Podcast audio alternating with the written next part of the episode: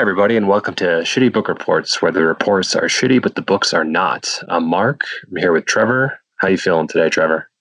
Uh, I feel pretty good. I feel like a candle that's been being burned at both ends. How do you feel?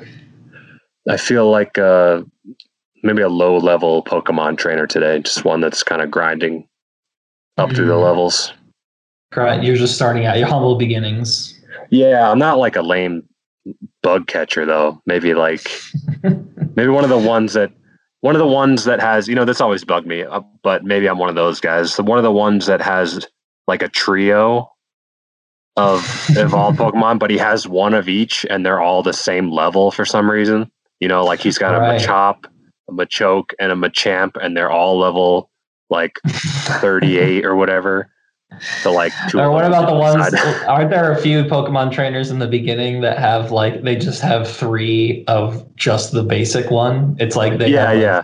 three- Three Weedles that are level four. Weedles? Yeah. yeah. It's just like, dude, I already killed this one. yeah, yeah, they're all just identical. Actually, no, just you didn't kill them. You made them faint. Let's be clear here. yeah, yeah, yeah, There's they no faint. Pokemon. So I feel like one of those one of those people today that stand and look in one direction, and then if someone if you walk in front of them, then That's- if, the main, that's- if the main character happens to wander by. yeah, otherwise just just hanging out. Nice. So, anyways, we took a uh, took a couple weeks off to refresh. In the meantime, I went to a book sale, bought bought a ton of books. Um, my family and I here we bought like so so many books, a lot of a lot of kids books. I got a lot for myself. Dude, sometimes it happens. great. You just you happen upon something and it's like it's go time. Yeah, it was fantastic. The the stack and the, like the the haul that we got was impressive. But Nice. so I got a lot of stuff in the pipeline. Uh, what I read today is, you know, one of those that I that I got. Nice. I bought on I bought on name recognition, and you'll you'll see later. But anyways, for the first part of the episode here, the intro, I thought we could discuss an article that I saw on Mhm. Polygon.com, and They- this they do send me article. Yep. This article is called Science Fiction Has Been Radically Reimagined Over the Last 10 Years. Seven science fiction pros explain about how everything in the genre is changing. Mhm. So we're we're sci-fi fans. I mean, I haven't read enough I'm- new I'm sci-fi, modern sci-fi, but this article's kind of letting me know Yeah. what it's all about. I'm definitely a sci-fi fan, but I also think that I'm definitely guilty of, you know, kind of what this article is talking about is that in the last 10 years, you know, how much sci-fi have you read? And I'm definitely, I mean, we've talked about this on the podcast before, probably not only in the sci-fi genre, but like, I feel like the whole journey with reading started out with like, I should, I should have read this classic book and I'm still at that stage with sci-fi too, where it's like the stage that I'm at with sci-fi is that like I've read Arthur C. Clarke. Yeah, I know there's too much. Not the new like you know kid on the block. I don't know. it's too much canon, too much canon to like catch up on. You know, Mm-hmm. I think maybe 2021 should be about the new stuff. Take make a shift. Yeah, yeah, because that's also like an impossible goal that I think that you meet being a reader is like okay, like all the classics of literature, and it's like, dude, if you do that, you're never gonna get to modern day. Yeah, Never. exactly. And that's kind of you know, there's a downside to that because not all the classics are great, and uh, you can waste a lot of time Mhm. on something that you know maybe you might end up coming to the conclusion that it's not a classic for you. Gotta skip So- forward. Yeah. So um, I just kind of like w- went through and highlighted some of the ideas from uh, the people who they interviewed in this article. Um, a lot of them were editors for different publications. Uh, let's see, Tor Books, T O R, Yep. uh, A- Asimov's Science Fiction, Clarkesworld, um, another podcast host, the Nerdette podcast, hmm uh, Orbit Books. Uh, so yeah, let's. Uh, the I think the the the first one that I saw, or I honestly um, lost track of who was who, and I was just yeah reading, you know, what they had to say. Well, yeah, I went and highlighted a lot of the. I went and highlighted the ideas on how sci-fi is shifting, and then I highlighted some of the books that they, um, you know, recommended for for reading. So for mm-hmm. like checking out those shifts in sci-fi. And one of the first things that they said was there's been a shift from the chosen individual to an ensemble cast in sci-fi. Right. Which I yep. think is a good thing. thing they said, yeah. Yeah. No longer like, hey, it's the main character being all sciency. Yeah, or and they're like, you know, either are just incredibly gifted or whatever, or they just have, you know, I don't know, sci-fi could be anything, but like uh, mm-hmm. powers or discoveries or like all the circumstances around one person just happen to be like so perfect. Right. But I think an ensemble cast is is good. It's a good shift because that you know requires a lot more skill and mm-hmm. you know creativity, I guess, to kind of spread the wealth and character development. Also, more potential to become an HBO series. Yes. oh yeah, that was the one thing they said. Uh, like the Expanse series, and isn't that a show? The Expanse. I don't. It's yeah, like I don't know if that's a show based on a book or they both just have the same name. But I've watched some of that show. It's pretty cool. A few one episode I think I've seen, but yeah, that that was like an interesting idea that they put out there. Yeah, I thought that that was pretty cool, and um, recommending also based on that, uh, Annalee Newitz's "The Future of Another Timeline," and I don't know if that is a series or a book, but like I said, Which, by the way, kind of, this this article was like one of those types of articles where it's definitely like my uh, Amazon saved for later cart expand expanded with lots of different sci-fi from this article. Yeah. one of those things that you come along and you're like, oh yeah, I don't really know too much about that, and then it's like that this person's awesome and this person's awesome, and all of a sudden you're like, hmm. my Amazon cart is like two hundred dollars of hard hardcover books. yeah, yeah. Um, and another thing that was obviously discussed a lot because how could you not was how the pandemic is affecting sci-fi writing, and I guess we won't know mm-hmm. uh, too much about that until the years to come. You know, same thing for yeah. like music and well, other art and all that, but. Yeah, but they seem to agree that a lot of the stuff so far isn't direct it's very indirect so like they're not they they were saying that they're not really getting stories where it's like here we are in the pandemic or somebody is locked down it's more like people are isolating feelings you know associative feeling another thing that i thought was cool like towards the end was like someone was saying like they don't really receive like things that are like direct references to trump like being yeah a tyrant or anything like that. It's like they they they receive more stuff that's about like bureaucratic bodies as a whole like oppressing people, which I thought was interesting. It's like people are not really like stabbing right into the heart of coronavirus, being like, my sci-fi novel is about to be locked down. Yeah, because that wouldn't, you know, that wouldn't be interesting. We're all living that. It's it's right. like the ideas that this spawns, you know, just the isolation and all all the other kind of effects of all this and i think i think we're going to see a lot of interesting stuff come out of it um and i think well what i saw what i noticed in this article is that a lot of uh, these editors i mean i think they're seeing they they have a lot of stories like submitted to them so they're kind of they're way upstream as far as like what's coming through the pipeline and mm-hmm. uh, no, i guess the coolest thing that they seemed all seem to agree on that is that uh, in the last 10 years like some of the barriers to the like the barriers of uh, entry or whatever have been removed you know with online mm-hmm. submissions and with you know being people being able to twitch their or sorry tweet their ideas or mm-hmm. pitch their ideas i think i just combined tweet and pitch Twitch. you Twitch you up with Twitch. People probably yeah. Twitch their ideas as well. People yeah. stream on Twitch their sci-fi ideas. Someone else. Yeah. I wonder if there are any writers on Twitch. That'd be interesting. But live writing um, sessions with. Yeah.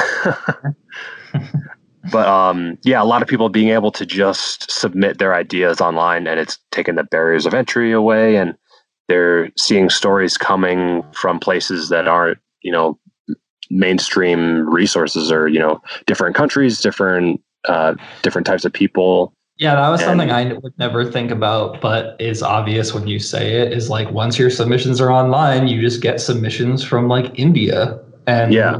and you know yeah. all different every continent yeah. Every continent yeah different perspectives and everything broader broader range of stories to tell which is really cool. Mm-hmm.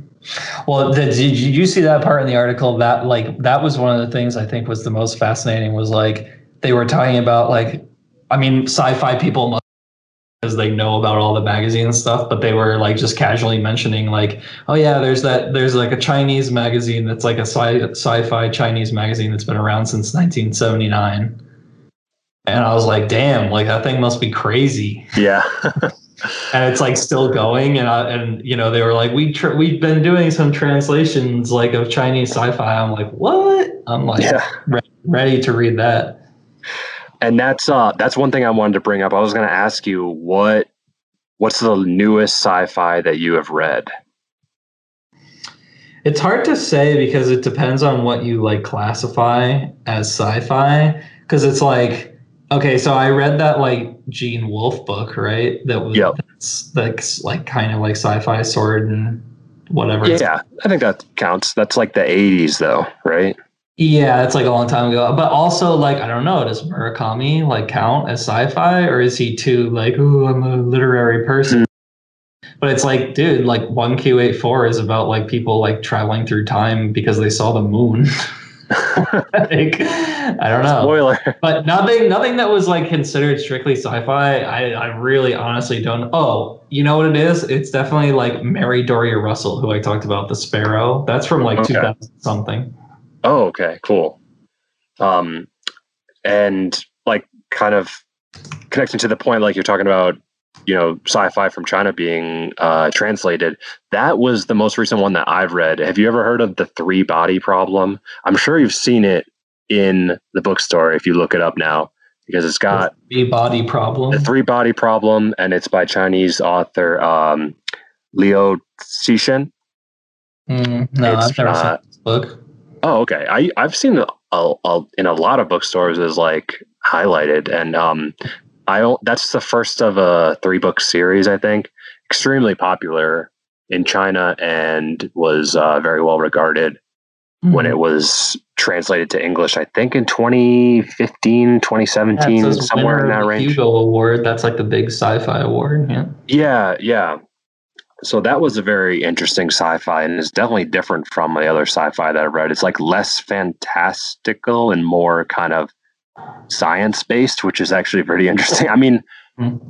you can you encounter that with um, like what's the one you read with the uh, cylindrical sea? Like that seemed like it had a lot of yeah, actual kind of.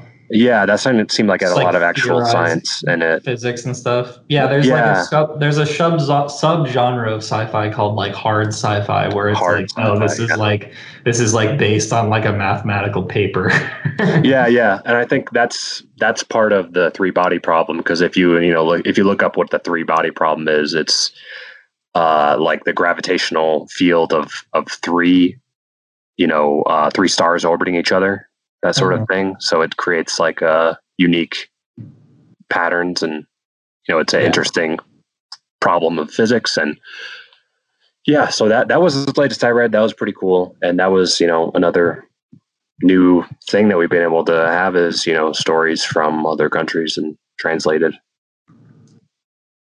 Uh, so where do you see sci-fi going now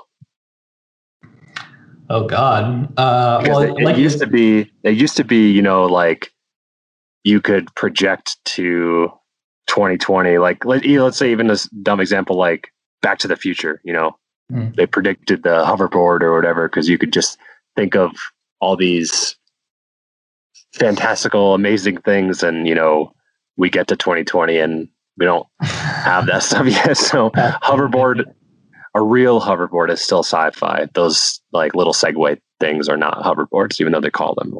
I mean, I feel like sci-fi, just like everything else, is going to get dominated by coronavirus. Like, reactions. It's gonna be like there. It's gonna there's gonna be like ten different movies and books and stuff about like this, you know, spaceship. They're in the middle of nowhere and they can't leave, or they get locked down because of this. And it's like, yep, that's like what we all did. That's the only prediction I can make. Or some or somebody writes a thing like you said like hoverboards and te- and like advanced tech is something that you wish like happened. Like maybe someone will write a sci-fi where it's like and we can all teleport out of our bedrooms like at the click of a button. Yeah. And like you know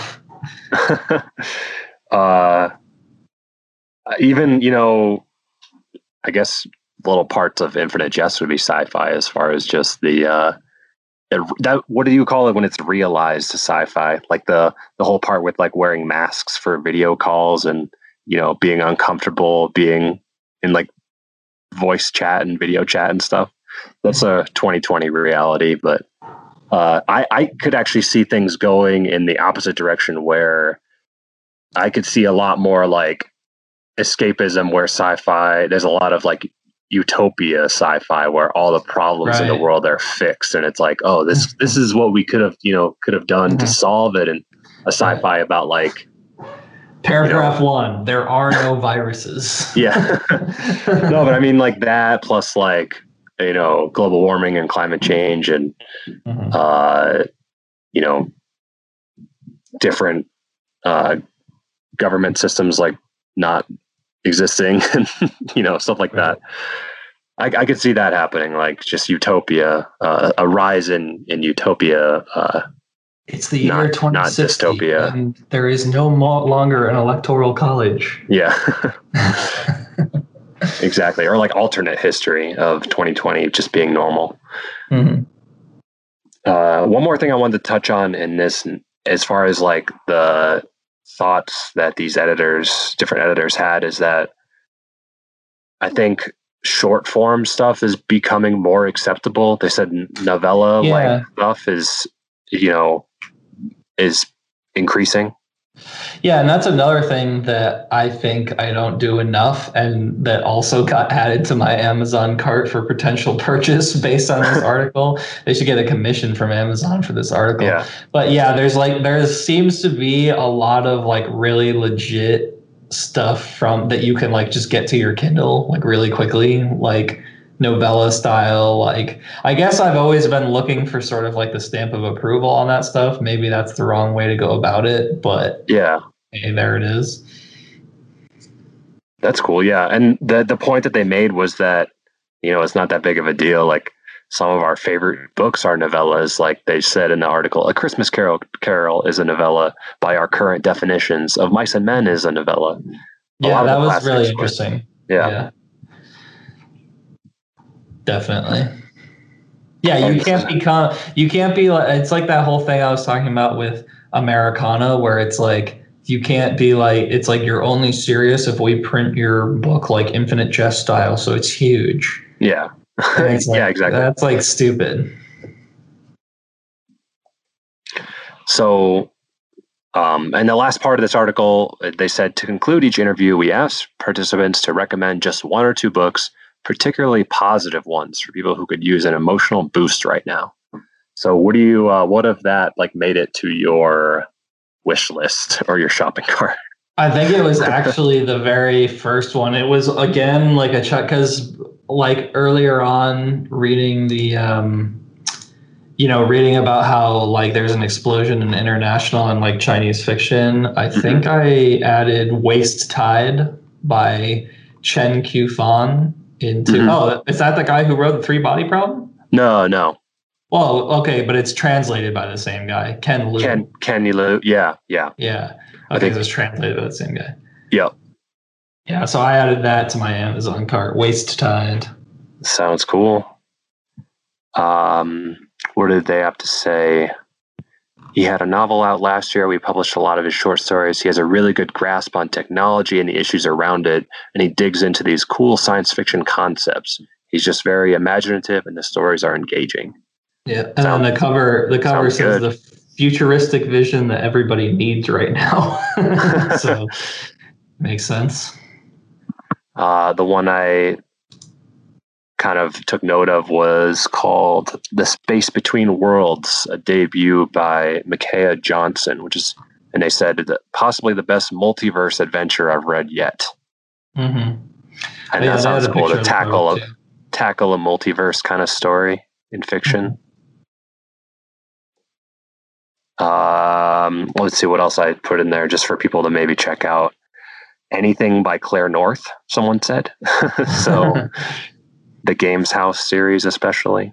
Uh, Suzanne Palmer, Cadwell Turnbull, David Mitchell. Isn't that the guy who did? Yeah, Cloud Atlas. That that guy, Yeah. the guy who did uh, that. Um, Ghostwritten is one of his book, other books, I guess. Mhm. And the other thing I saw because the uh, person name dropped the Handmaid's Tale, they said, I'll read just the part here. Goldilocks by Laura Lam is basically the Handmaid's Tale by way of The Martian, but more hopeful. It's a story where five women take charge of their destiny by stealing a spaceship from NASA and plan their own space ex- space excursion.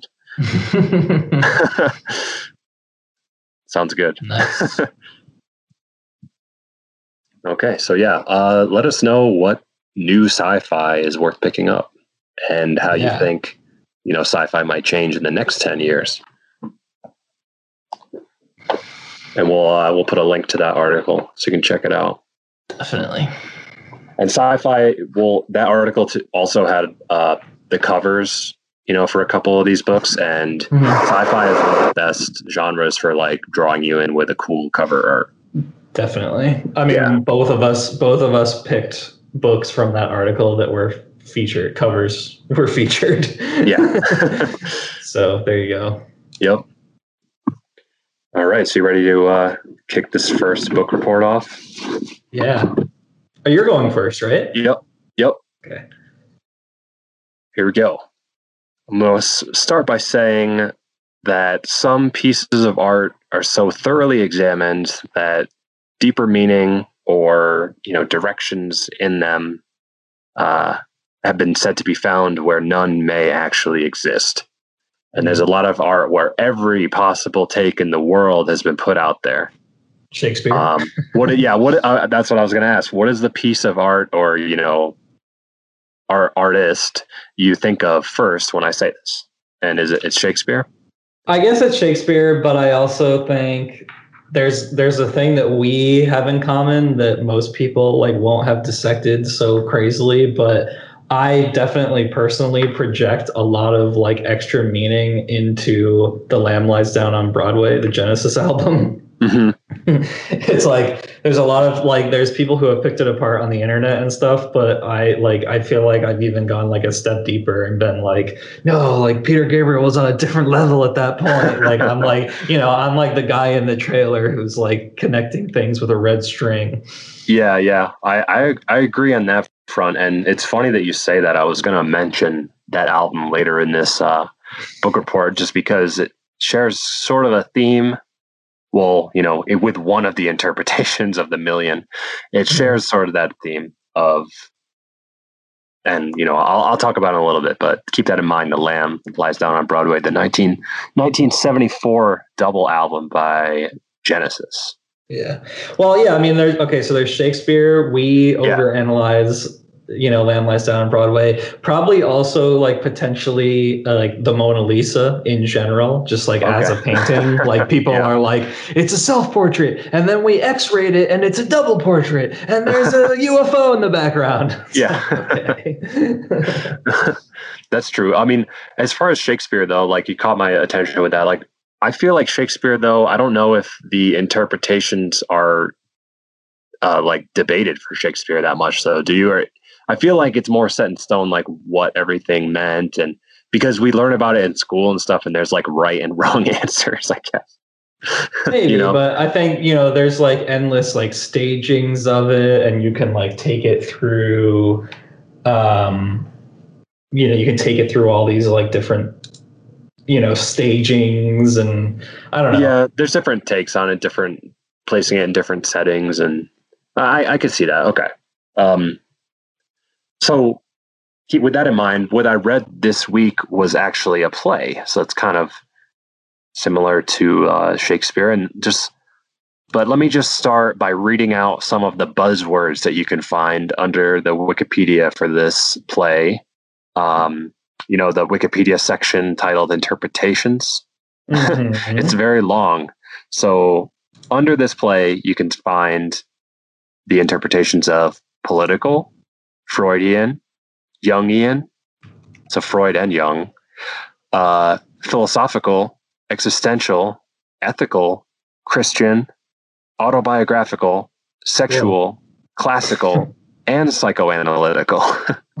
and there's all subsets within each of those, I'm sure. I did not dive into them that much. And you know, with this sort of thing, it seems like this happens even if the original author like dumps says straight up like what it's about like you know says stop doing this stop coming up with interpretations for what i created but i guess that's part of like you know when you release something out into the world it's no longer yours so people right. kind of run run amok with it mm-hmm. but it's kind of funny later on in that wikipedia article for this play they go into that a little uh, and I, I, removed his name because i haven't said it yet but I'll, I'll read this quote here. He tired quickly of, quote, the endless misunderstanding, end quote. as far back as 1955, he remarked, Why people have to complicate a thing so simple I can't make out. He was not forthcoming with anything more than cryptic clues, however. Um, Peter Woodthorpe, one of the actors, remembered asking him one day in a taxi what the play was all about. And he said, It's all symbiosis, Peter. It's all symbiosis. So it's, I guess you could say, this play is symbiotic in theory. Uh, shout Ooh, out to Necrophagist. Symbiotic. Very, very uh, esoteric um, reference. Reference right there. But so, for those who don't know, symbiosis is a relationship of benefit, especially among different species. Can I take a guess? I have like two guesses. Okay. All right. You get go for it. Well, first of all, you said one how like you maybe like did your thing this week on something that's like based on like title alone, like just like a pure classic. Yeah. And, and like multiple interpretations like over and over and it's a play. So and like people have picked it apart too much. So I'm guessing it's either don't say yes or no to either one. I'm just gonna say two different things and you can okay. you can decide. It's either a streetcar named Desire or uh, Death of a Salesman? No, for both. Neither for both. neither for neither. Neither. So okay. when I say the, the name, thing makes me remind me of Streetcar Named Desire. How it's like the two like people like yeah playing, playing off each other, kind of. Yeah. Um, no, what I uh, what I read this week was the play that I had only known as a cultural reference before this week, which is the 1953 play Waiting for Godot by Samuel Beckett. Mm, okay. You've heard, I'm, I'm Maybe sure that like, should be my third guess. I mean, that's like the third famous play out of one. Yeah, yeah. I'm sure like Frasier or Niles have like name dropped that at some point, but of course. Um, considered one of Godot references in Frasier. yes, it's uh, considered one of the most significant English language plays of the 20th century. And uh, I'll say this play is very similar to Seinfeld in that it's about pretty much nothing. Right. Um, you've got two main characters. You've got Vladimir, uh, aka Didi, just like a nickname, and Estragon, aka Gogo, and they pretty much shoot the shit and while waiting for Godot, who never arrives, and that's the big thing. He never arrives. And so it's not clear, you know, you're reading the play, it's not clear at all who they are, why they're there, if they've met Godot before, what their relationship is to him, what their relationship is to each other. Mm. Um, and the only clues is they're wearing like bowler caps or whatever. um, uh, and they're standing near a tree. They don't know if they're at the right spot. And you know, it's a little bit of like dream logicy, which I, which I would typically like, but I mean, in this case, I don't know if it grabbed me as much. Mm. And, you know, when I read a play like this, it's always, I can always kind of wonder how much better it would be as the real thing. Cause this one reads, it reads so much like a vaudeville act that I'm, I don't know if I would enjoy the play maybe. uh, mm-hmm. but it's you know been it's very famous and so Vladimir and Estragon they are they're waiting obviously and while they're waiting they're doing a lot of bickering. They talk really quickly with each other like one or two sentences at a time for the most part. And they're kind of just playing off each other. And they get each get focused on little on small things. Then kind of they'll break off into their own thoughts. And that's kind of most of the action. So they wait for godot some more. Some stuff happens. They uh or a weirdo guy named Pozzo who has a slave named Lucky who he like has a you know rope tied around his neck and he leads him around. Mm. and those two are kind of like have a symbiotic relationship too.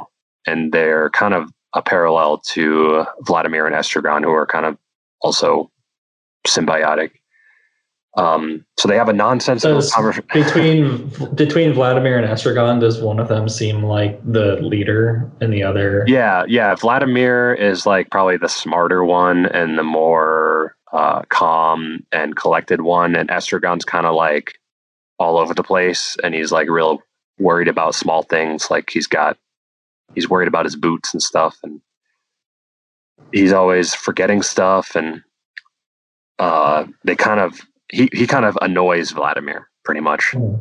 So yeah, they come across Pozzo and Lucky, and they are very strange. They have a like a nonsensical conversation for the most part, and and then this messenger comes, like a, a boy, boy messenger says and says, "Hey, Godot's going to come tomorrow." So they hmm. decide. Then they're like, "Okay, we'll we'll just leave. We don't need to wait for them. They like announce that they're going to leave and then they don't actually do anything. They just stand in place. And that's the end mm-hmm. of Act One. Nice. And then it's only a two act play. And then roughly the same thing happens in Act Two. It's the next day. Um, they see Pozzo and Lucky again, and they're a little bit different this time around. And then they see the messenger again, who is the same boy seemingly, but claims to be different. He comes back and says, "Oh, well, Godot's actually going to come tomorrow." Uh, so they then they decide to leave again, eh, but then they don't again, and then the curtain falls. nice. So I think one of the famous quotes about this play is that um, nothing happens twice. Nice. So it's a play about nothing um, and that makes it so endlessly open to interpretation. Like you know, I'm sure I'm sure that it would like be interesting to have a conversation like with Larry David about waiting for Godot. So it's like that's like the idea. There's like a famous the famous like Seinfeld episode early on is when they're waiting in the Chinese restaurant, right?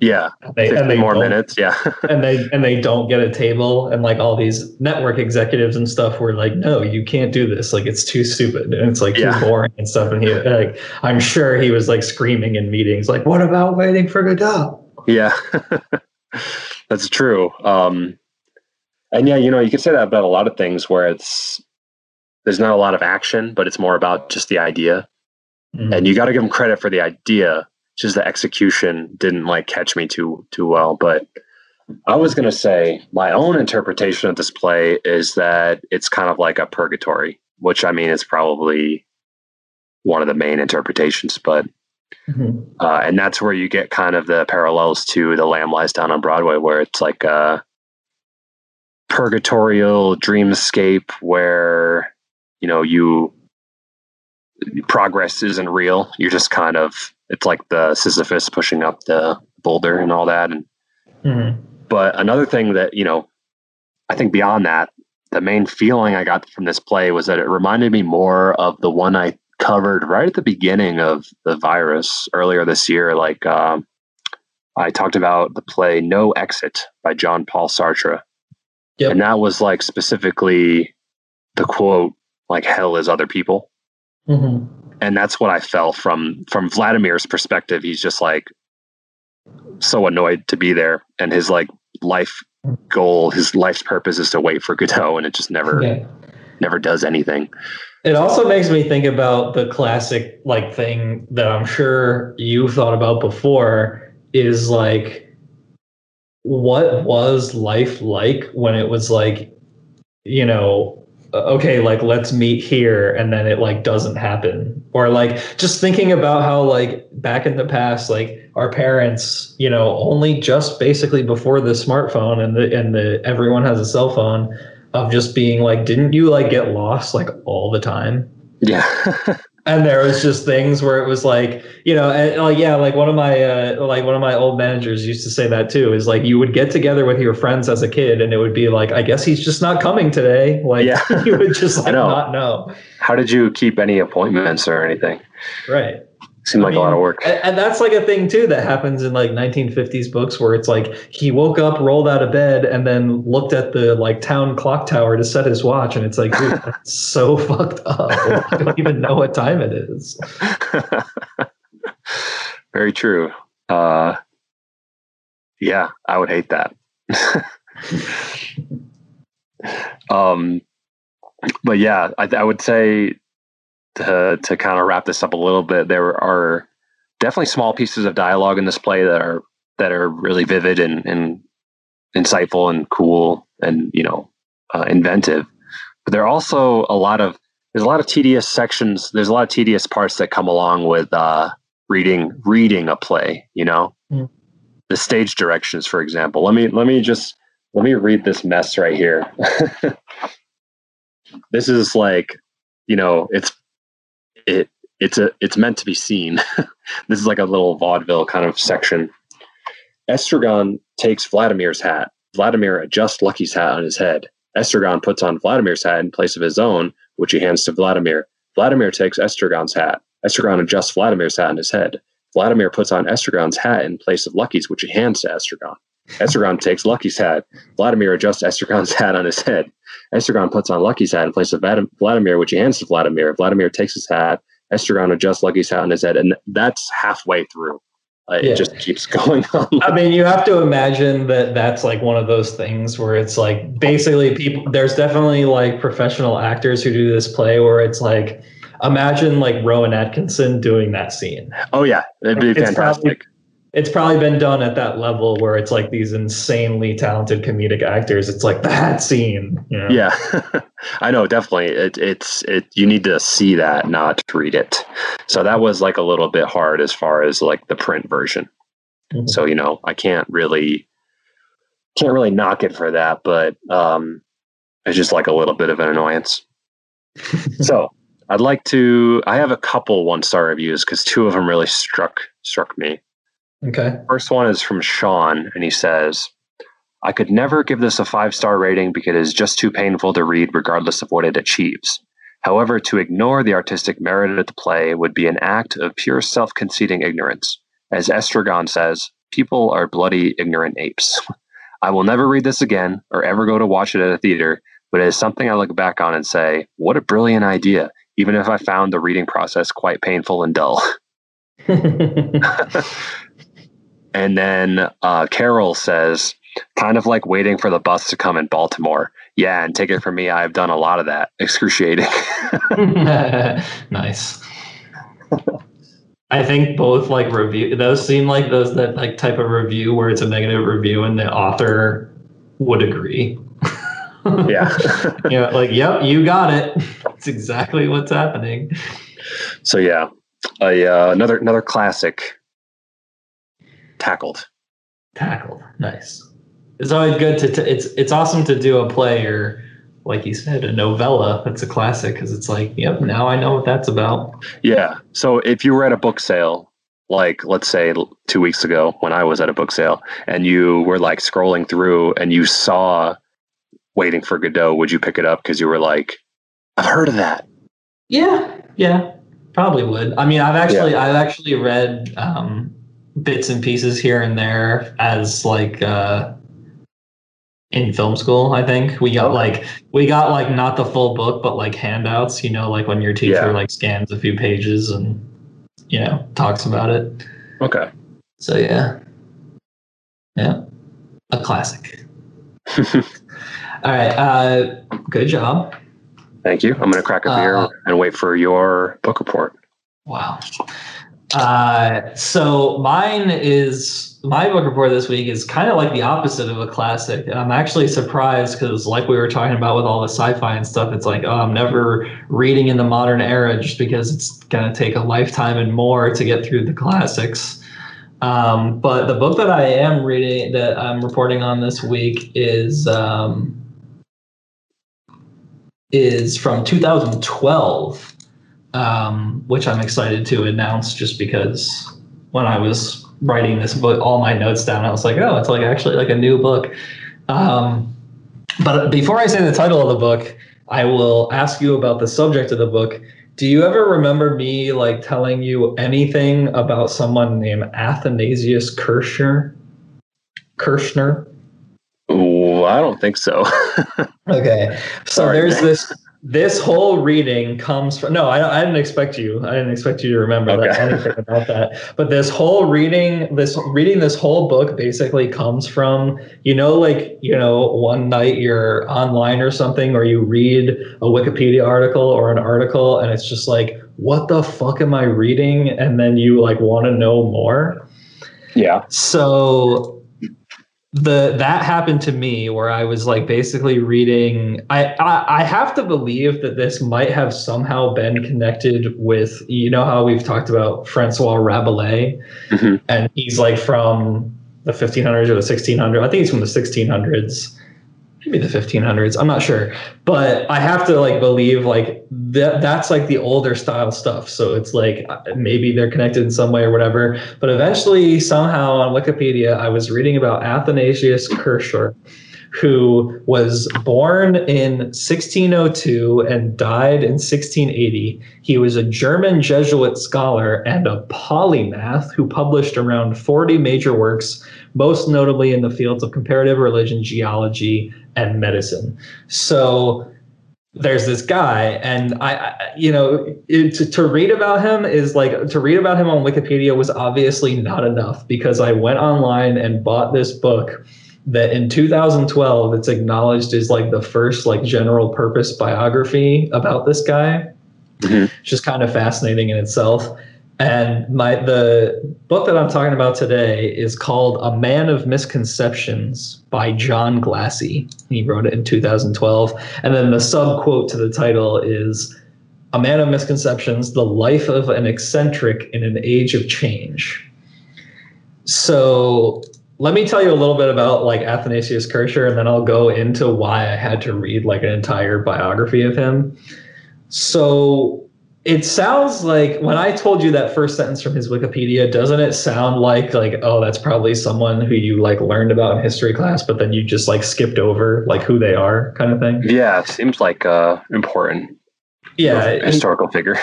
yeah, it's like oh this guy was like you know whatever blah blah. But who Athanasius Kircher really is is he's basically a poster child for what an academic was before like the renaissance of scientific thought.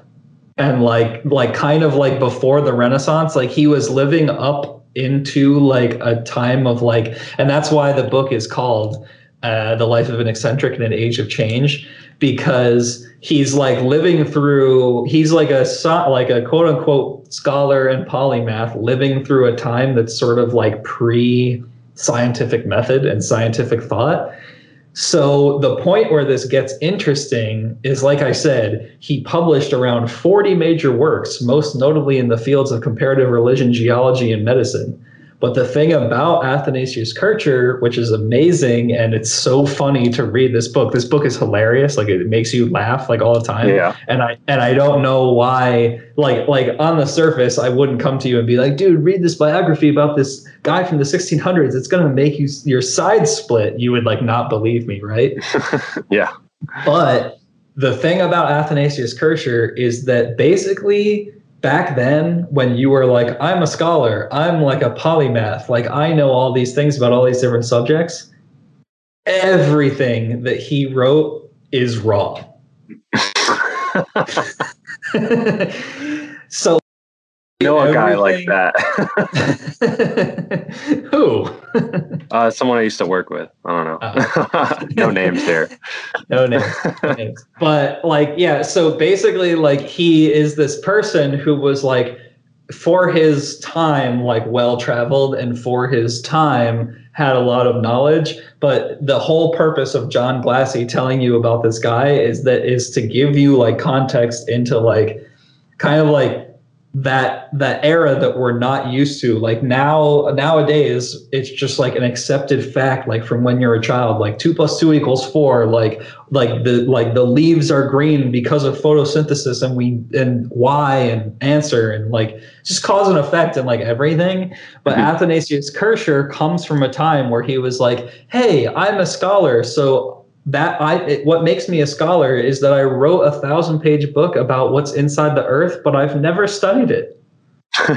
like it's just like he would just like make like maps and like drawings of things that he had never experienced or never seen and been like that's what's inside the earth. Just like hollow earth theory or something?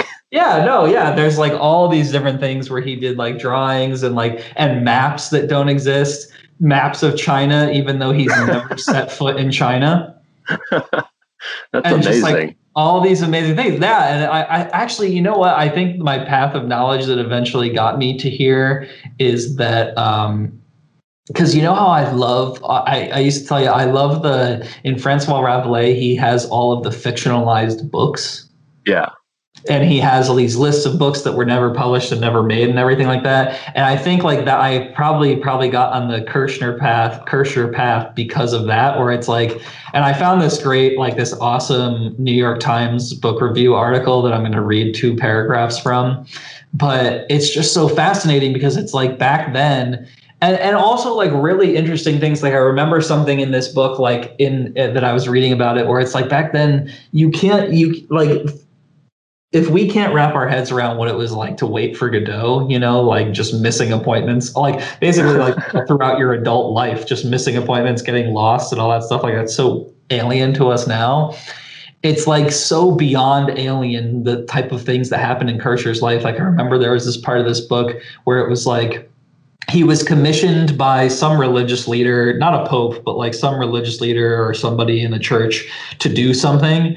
And then it was like, okay, so I'm going to travel from where did he end up? He like ended up in Rome, but he was born in Germany or something like that. And I remember there's this part of the book where he's like, okay, so I'm supposed to, I'm, I'm commissioned to write this book and I'm traveling from Germany to Italy, but I'm just going to take like a, like a, like a 12 year, like side like bender where I go to another country and just like don't like get that done. Yeah. You know, and it's like we can't even think of that nowadays, but it's like, you know, he he did stuff where it was like and we don't know about this 3 years of his life because he was like supposedly traveling from one country to another, but probably was just like chilling.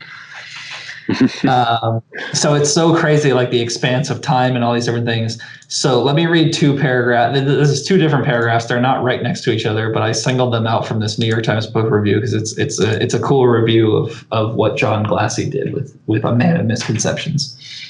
So. And this article, like I said, New York Times book review, and it's by Jad. Oh, it's by Jad Abumrad. That's so funny. He's the host of. He's the co-host of um, Radiolab. But this is oh, from cool. 2013. So that's so funny. Now I want to talk to Jad Abumrad about Athanasius Kircher. anyway, uh, so the article starts Scientists talk about paradigm shifts as if they happen suddenly. One day there's a paradigm, the next day, bam, another one comes along. But oh, that leaves out the fun parts, the gray zones, the in between periods of experimentation, play, and openness. When it comes to the history of the so called scientific revolution, that binary telling would certainly skip over one of history's most bizarre and largely forgotten thinkers, the 17th century Jesuit priest Athanasius Kircher. And then, you know, down like a few paragraphs down, Kircher might well have become his era's Leonardo da Vinci. The problem was, as Glassie tells us again and again, he just got so many things wrong. If only Glassie didn't emphasize if only Glassie didn't emphasize this point. If only he had made more fun with his subject's wrongness and sheer chutzpah Huba Kircher would publish an enormous illustrated guide to China, arguing that the Chinese are secretly Christian without ever setting foot in China. And you have to give him style points for titling a 916 page treatise and this is all one title something that he made up. This is like one of those like you know this is like real life francois rabelais. So his 900 his 916 page treatise the magnet or the art of magnets in three parts, in which the universal nature of the magnet, as well as its use in all arts and sciences, is explained by a new method. In addition, here are revealed through all kinds of physical, medical, chemical, and mathematical experiments many hitherto unknown secrets of nature, from the powers and prodigious effects of magnets, as well as other concealed motions of nature in elements of stones, plants, animals, and eulescent things. That's All the right. name of his 916 page book. So the next thing I, I have to ask: Are you going to read one of his books? I will never read an Athanasius Kircher book. I can tell you that much. I don't. I don't think I would be able to get through it. But what's I have like, a question. Just, I, I have. I have. Is there anyone out there who, despite this, believes that he is correct? Is there like a cult that believes his stuff? If or is it just like so obvious that it's wrong? If only I would join up, but no. And then he like and Kurt and like Glassie just goes through the novel like again and again, kind of just saying like, and then this happened, this happened. He does have like a good message at heart. I think the like the book opens up with a quote basically being like, you know, even if like we look back now and think like, wow, that's so stupid, but like at the time, it's like not stupid. Like he was a very like if you think about it, it's almost like Athanasius Kircher in the wackiest way possible achieved in real life like what we think of now. Like you know the common conversation like mark imagine if you went back in time knowing what you know about electricity you know mm-hmm. like that kind of thing. And then you'd be like oh i was like i'd be so accomplished. And the thing is like athanasius kircher was very accomplished but he was just the world's biggest bullshitter he was basically like a crazy guy, you know, who like rose to fame by just being like, yeah, I know. I totally know that. you know, and just and it's so like fascinating. And he's like he is like really like really crazy. Like he well, another cool thing about him is that there are things that like possibly he can be credited with like like if you look if you kind of like take him a little bit more seriously he could be one of the person people who like kind of considered like maybe like germs are real. You know he yeah. had very abstract thoughts where it's like it's also possible but not fully known that he may have been one of the first people to like use a microscope like that kind of thing. Um, so he was like doing all this like math and like wacky stuff and like thinking that he knows about volcanoes. I'm sorry if i if i missed this but where is this guy from He's from Germany. He was oh, okay. a German Jesuit scholar, and then he ends up like in Rome, and and you know just like any any other person like in that sort of like semi academic profession, his like career goes through ups and downs of people being like you don't know what you're talking about, but like other like you know he's just so wacky like he would invent these things, but then he also invented things that were really fun and cool, like like Glassie doing the research about his like laboratories and where he did establish himself in libraries and stuff. He would like invent things where it's like this statue can like speak, but really it's a it's like a like a secret like hidden passageway so you can fuck with people and like stuff like that. Like he would do like weird things like that. He's he's also known for inventing a speaking trumpet. And some say, even though this isn't proven, some say that he notoriously created a cat piano, which was he put he put different like size cats and of different ages and stuff like in a box and would like play them by poking them and stuff. Oh God, that was like uh, they did that in um, what's it called? The Terry Gilliam movie. Forget Munchausen. They did that. He had right. like a so player piano where he's poking people. Yeah, he might have known, he might have known it, Kircher. Like that's like the type of person who would like know about that. Like yeah. another part of the thing, another part of the thing by Jad Abumrad says he was a master of optical illusions, a, cart- a cryptographer, an early proponent of a universal symbolic language, maybe the first person to discover germ theory of disease, and maybe the first person to use a microscope and he just like he was crazy like he wrote like all these things that he didn't know about but then something he did know about and he just was like so so so crazy it's just a testament to confidence Mm-hmm. It can get you a long it is, way. It is testament to confidence. He's basically just confident and kind of saying, like, listen, if no one else is going to talk about these things, then here's my book about what the earth is. Yeah. and and it's just and people are like, okay, you know, like what does it really mean? I just remember in school we had to like watch those or we watched like uh you know low budget movie about how like Galileo all his like theories and he had to prove them to certain people and he had like adversaries and stuff I just like I could picture this guy as like the bad guy in those movies like you're still Right. wrong a pound of feathers weighs way more than a pound of like steel yeah. So yeah, I mean, basically, this was this was a Wikipedia article that went into wow, someone actually wrote a book about this guy, and I just loved it. I mean, and obviously, I don't read nonfiction all the time.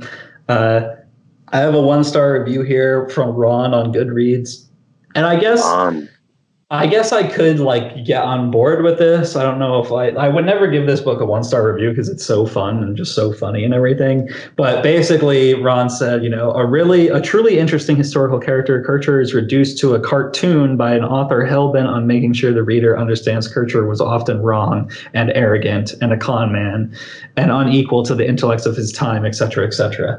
So basically, what he said, like, and I think maybe even Jad Abumrad was pointing to that in his New York Times thing as well. That like maybe Glassie was too hard on him, but I don't know how you wouldn't take that angle because it's just so funny, and it's like it's in that like vein of like um, you know, uh, we were just talking about Terry Gilliam, um, like Life of Brian yeah uh, and Holy Grail and you know everything like that. It just feels so. What is that? What are they called? I'm having a brain fart. Monty Python Monty Python. It's very Monty. He's very Monty Python. yeah He's like it's like this guy and Francois Rabelais. They would be good friends. nice It's just and it's a wacky ride. So yeah, a man of misconceptions. that sounds awesome Yeah. is it a is. long read No, it's uh 273 pages. okay The Sounds of an good. eccentric in an age of change.